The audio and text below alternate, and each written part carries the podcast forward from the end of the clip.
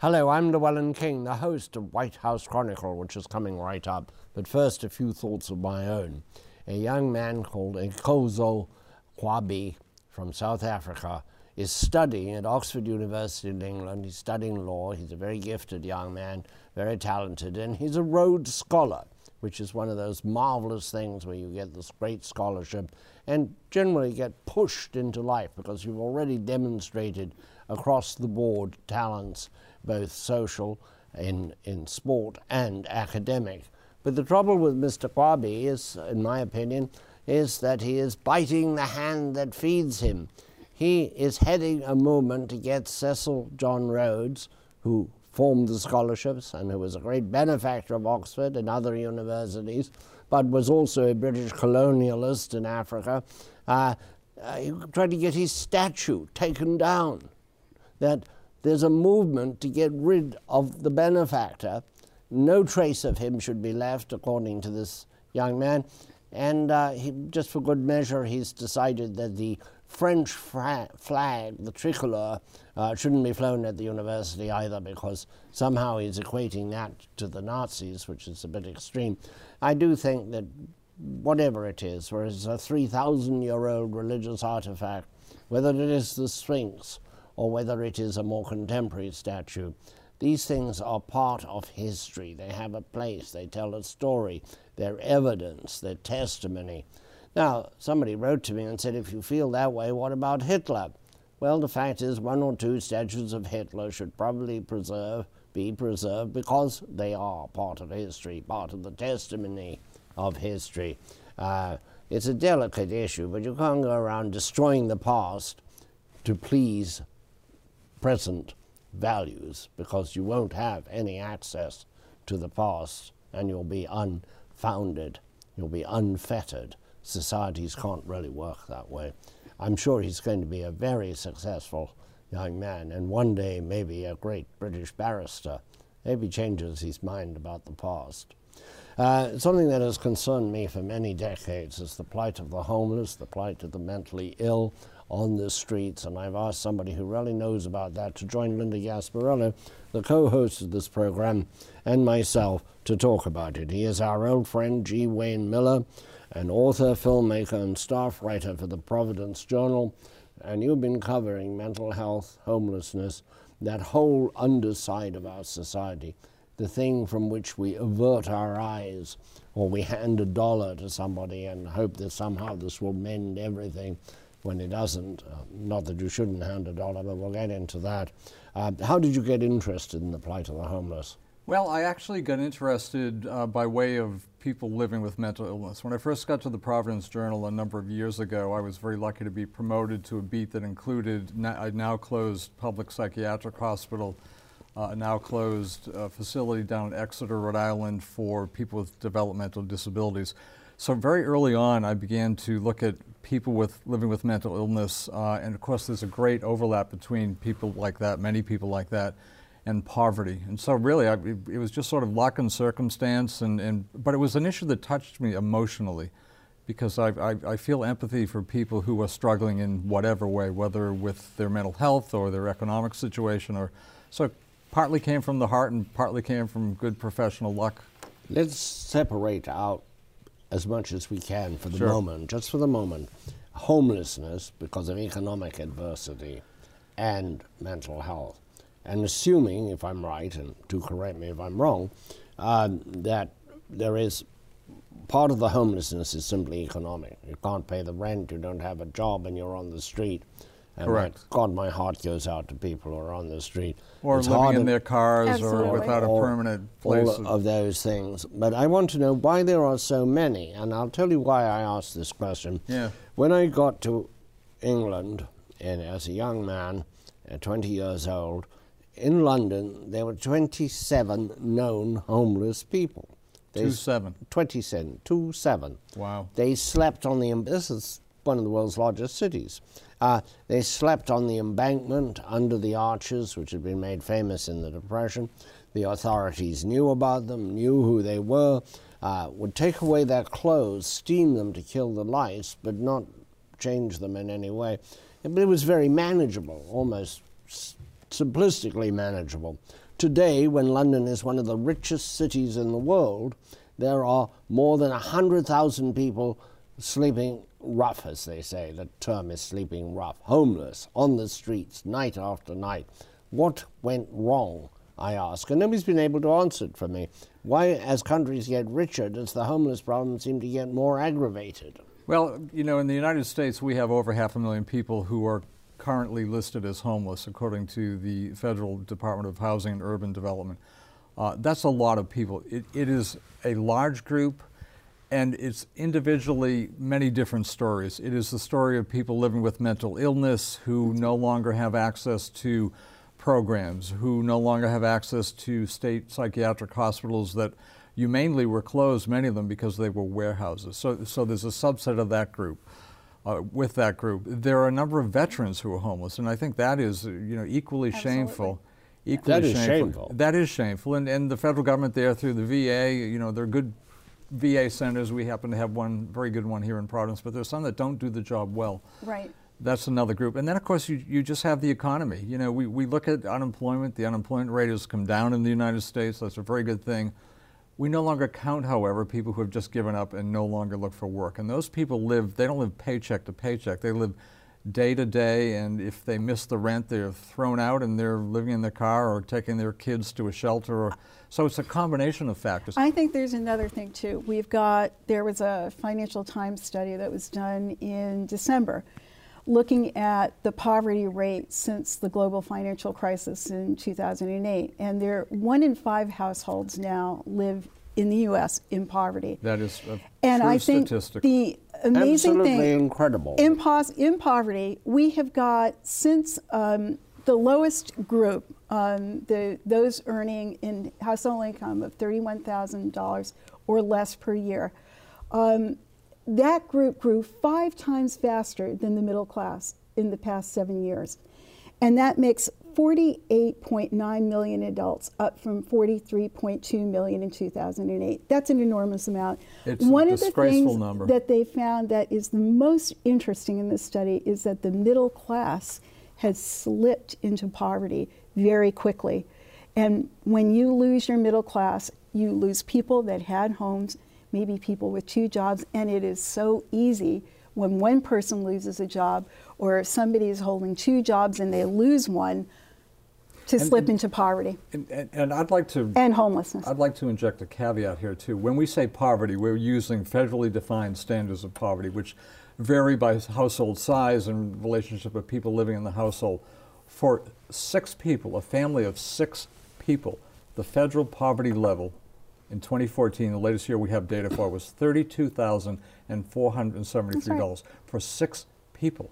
Right. That's barely more than $500 a week for six people. You That's right. cannot, in most parts of this country, rent a, you know a decent place for five hundred dollars a week. You or know- you certainly can't when No. you factor in health care, which many of these people don't have, and food and everything else. I don't know how people make it. And when you talk about the jobs, I mean, the jobs are disappearing for a lot of reasons. I mean, the low skilled jobs where a lot of people in poverty worked, that they're being lost to offshoring and um, you know automation and offshoring and automation, you know, Yeah. going together. You know, we've gotten to the point where the bad jobs of yesterday are better than the bad jobs of today. Well, Um, and that's what very, we're left You make with. a very That good point. Yes. Uh, I used to have a small publishing company in Washington. We had our own print shop, and we were all part of a happy family, basically. Uh, but by the time it, the the business had to be sold because the internet was eating up the paper uh, product, and uh, uh, the printers, none of them have really found a decent job since, because right. there is no more printing. And it's a specialized skill, as you say, that has, has And they were gone very out of good, existence. particularly the top man, who everything that could go wrong went wrong for this man. He was a gifted worker, hard worker, uh, and he um, he had family tragedy with disease, lost his house because he had too much mortgage on it before he lost his job. Then he lost his job, and uh, uh, you know he had he had to go back to minimum ma- wage work. Well, you can't live on the minimum wage, particularly if you've ever lived in another way. And this is very important. How you live in America, we need certain things that are expensive. We need a safe place to live in, in a, in a possible neighborhood.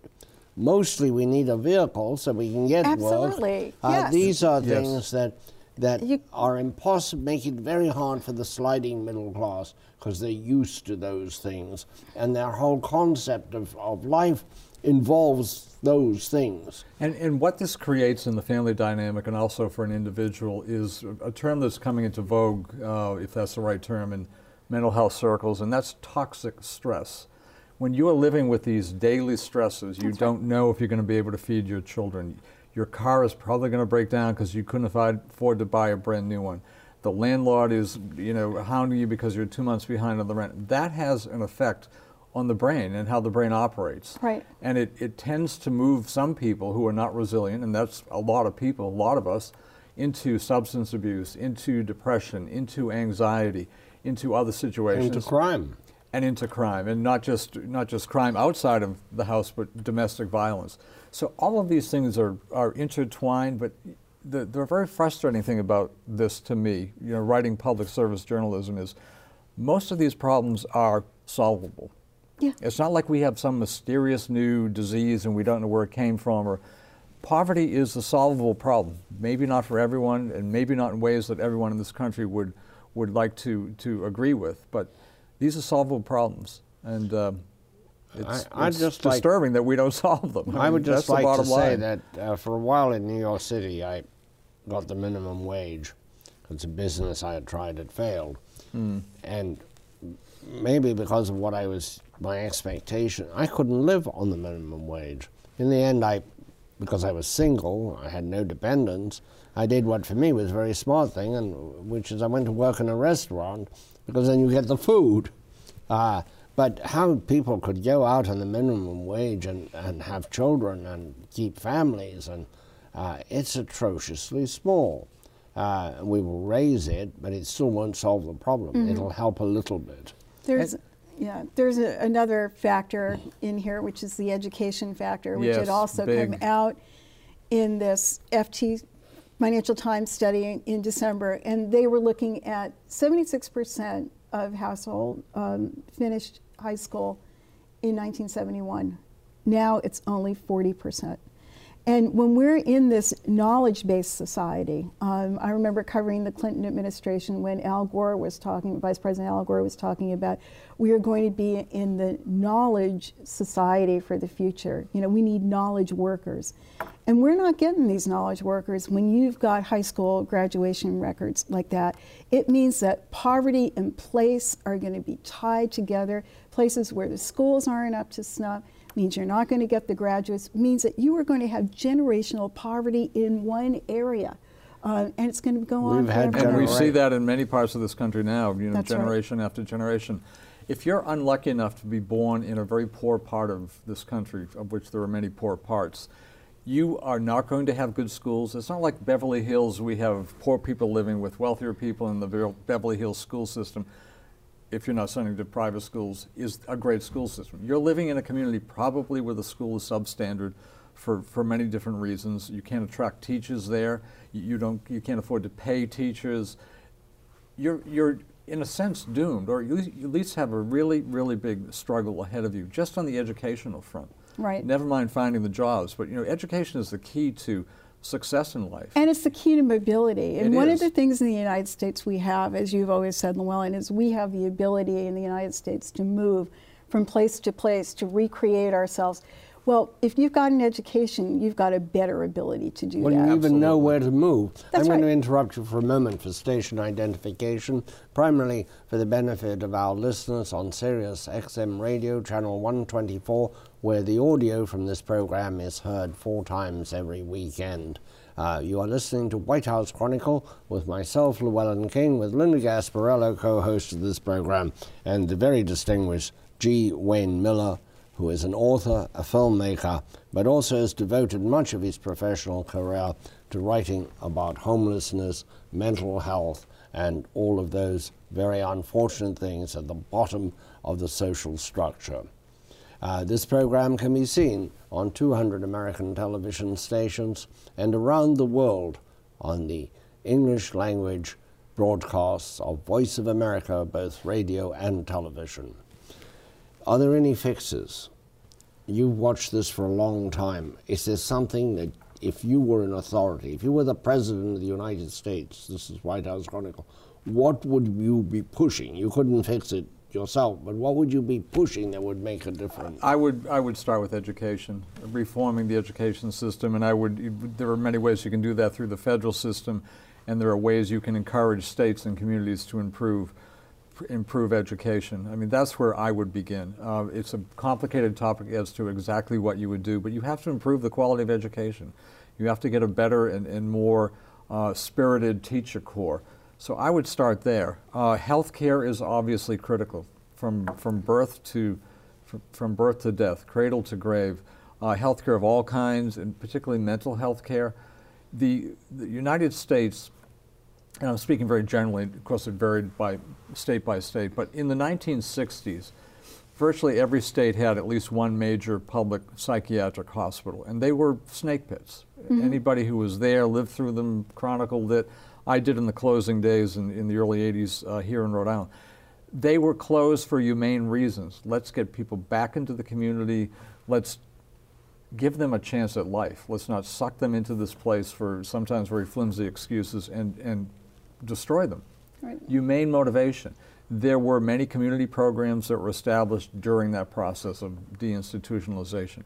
Those over the last two and three decades have been slowly defunded, have slowly fragmented, and it's become a mess in terms of trying to get services for people who really need it. And, Absolutely. and it's a relatively simple fix. You need a coordinated system that that has services for everyone who needs it, from you know minor anxiety to schizophrenia. You know, these, these are treatable problems. Right. And you can save lives and people can recover and, and, can have hope and optimism, but the way the system is now, I, I don't see a whole lot. There are certainly many programs that are good, but in terms of a coordinated system, we have just totally failed, and it's a, it's a public disgrace. Do we have any national leader politician or otherwise we do. We, who we, speaks out on this issue? We have, we have, and I've written a little bit about him. Uh, it's Tim Murphy, and he's a Republican representative from Pennsylvania. And he was a psychologist. He was actually a teaching psychologist at a university and a clinician.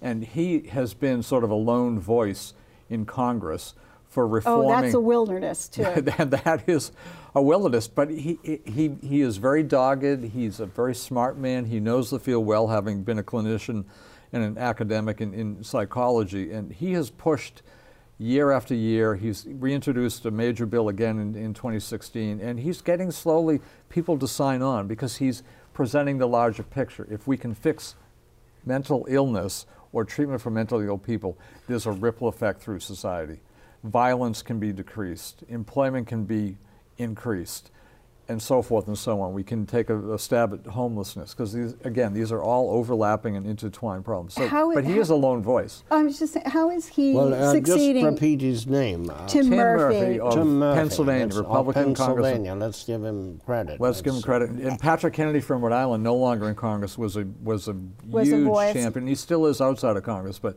these are rare voices in Congress. So yeah, I'm I'm thinking about Tim and and you know in this congressional atmosphere where nobody will spend anything on Right. anything that smacks of public funding for projects like mental health or housing or whatever.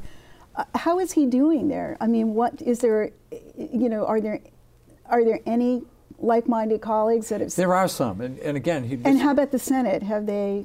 I'm not aware Signed of anyone w- you know, signed on to the raised- rich man's- no, any, I'm not aware aware of anyone raising the flag in the Senate. Mm-hmm. Um, uh, Mr. Murphy, who you know, again, I, he's a very laudable and admirable person. Um, he has fixes, and part of his fix don't. It's not all like pouring more money into it. So let's be more smarter about the resources we Yeah, have. Yeah, that's right. You know, we have money here. We do have money. I'm we so spend it. glad you- Let's That's put it in the the right tone we need to take I'm now. so glad smarter. you said that because every time I ask anybody in Congress about it, it'll cost too much. That's right. It's That's the uh, retort. The same He- thing, right.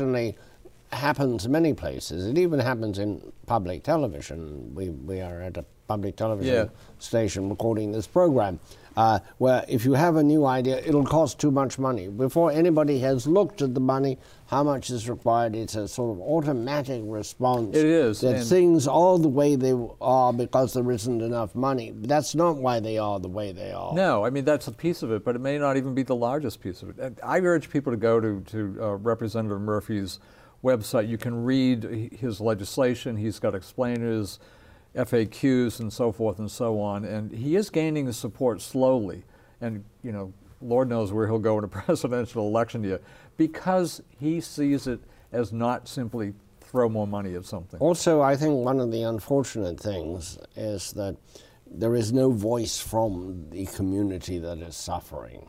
That is um, correct. Uh, I've noticed with various things that when you can get that voice, AIDS stands out. When, when enough talented people were dying of AIDS, it stopped being stigmatized and we started Yes, it did. uh, looking at it. Uh, prison reform was a big issue at the time of the Vietnam War because middle class kids were being imprisoned. They were saying this is ghastly. The moment the Vietnam War was over and you didn't have journalists and lawyers and people who can use the language to further a cause talking about the horrific conditions in the prisons, it stopped and everybody started assuming people in the prisons are there and deserve whatever they get. They're there for good reason, people. Patrick said. Kennedy, you know, ex-congressman from Rhode Island, was was one such voice. I mean, there there are people at the Mental Health America, the national advocacy group, the National Yeah. Alliance for the Mentally Ill, who who are voices and figures, but there there are very few of the stature that you're talking about. There have been a few voices in Hollywood. Part of that relates to the nature of mental illness. You know, it's not necessarily what you want to do to be on TV all the time. It's and- not pretty. It's not. Uh, no, it's, not. But so so a rational approach has to come here, and you know we get we saying we we 320 million Americans we get tied up in knots about a lot of different things. Uh, this is one where we we should be able to find common ground pretty easily. These are people who are suffering, and if you can alleviate suffering, not only they individually but society benefits. To me, it's like a win-win. But you know, sometimes you feel like you're shouting down a well. I've written about this stuff for years.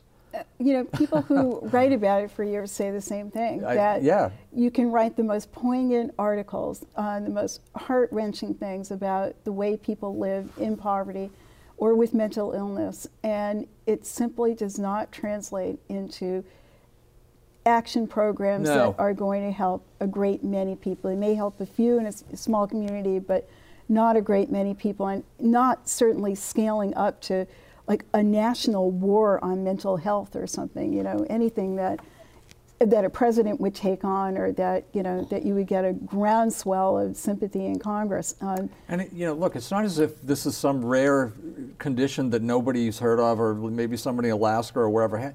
There are almost 50 million people, according to the National Institute of Mental Health, who have a diagnosable mental condition. So everyone is touched either directly or indirectly by this. that's right. So, uh, you know, again, I, it, But it's something that America, I think, just likes to sweep under the rug. Well, and there's You a know, long history of stigma, and it's know. complicated. It is Yeah. complicated. Don't forget, it wasn't that many years ago that we, we, we took, we again, you know, our, our ancestors took mentally ill people and locked them in root cells and attics.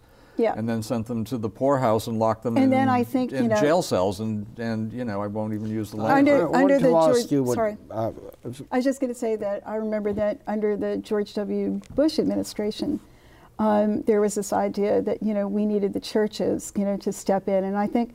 I think a lot of that was done in a very, very good spirit, but the churches can't do everything. I mean, they're No, they're they- strained as they are. Exactly. Um, and when it comes to mental health, you know, that's just the hardest of The all. The beauty of mental health, though, and, and I happen to be married to a mental health therapist, good therapy and treatment works most of the time.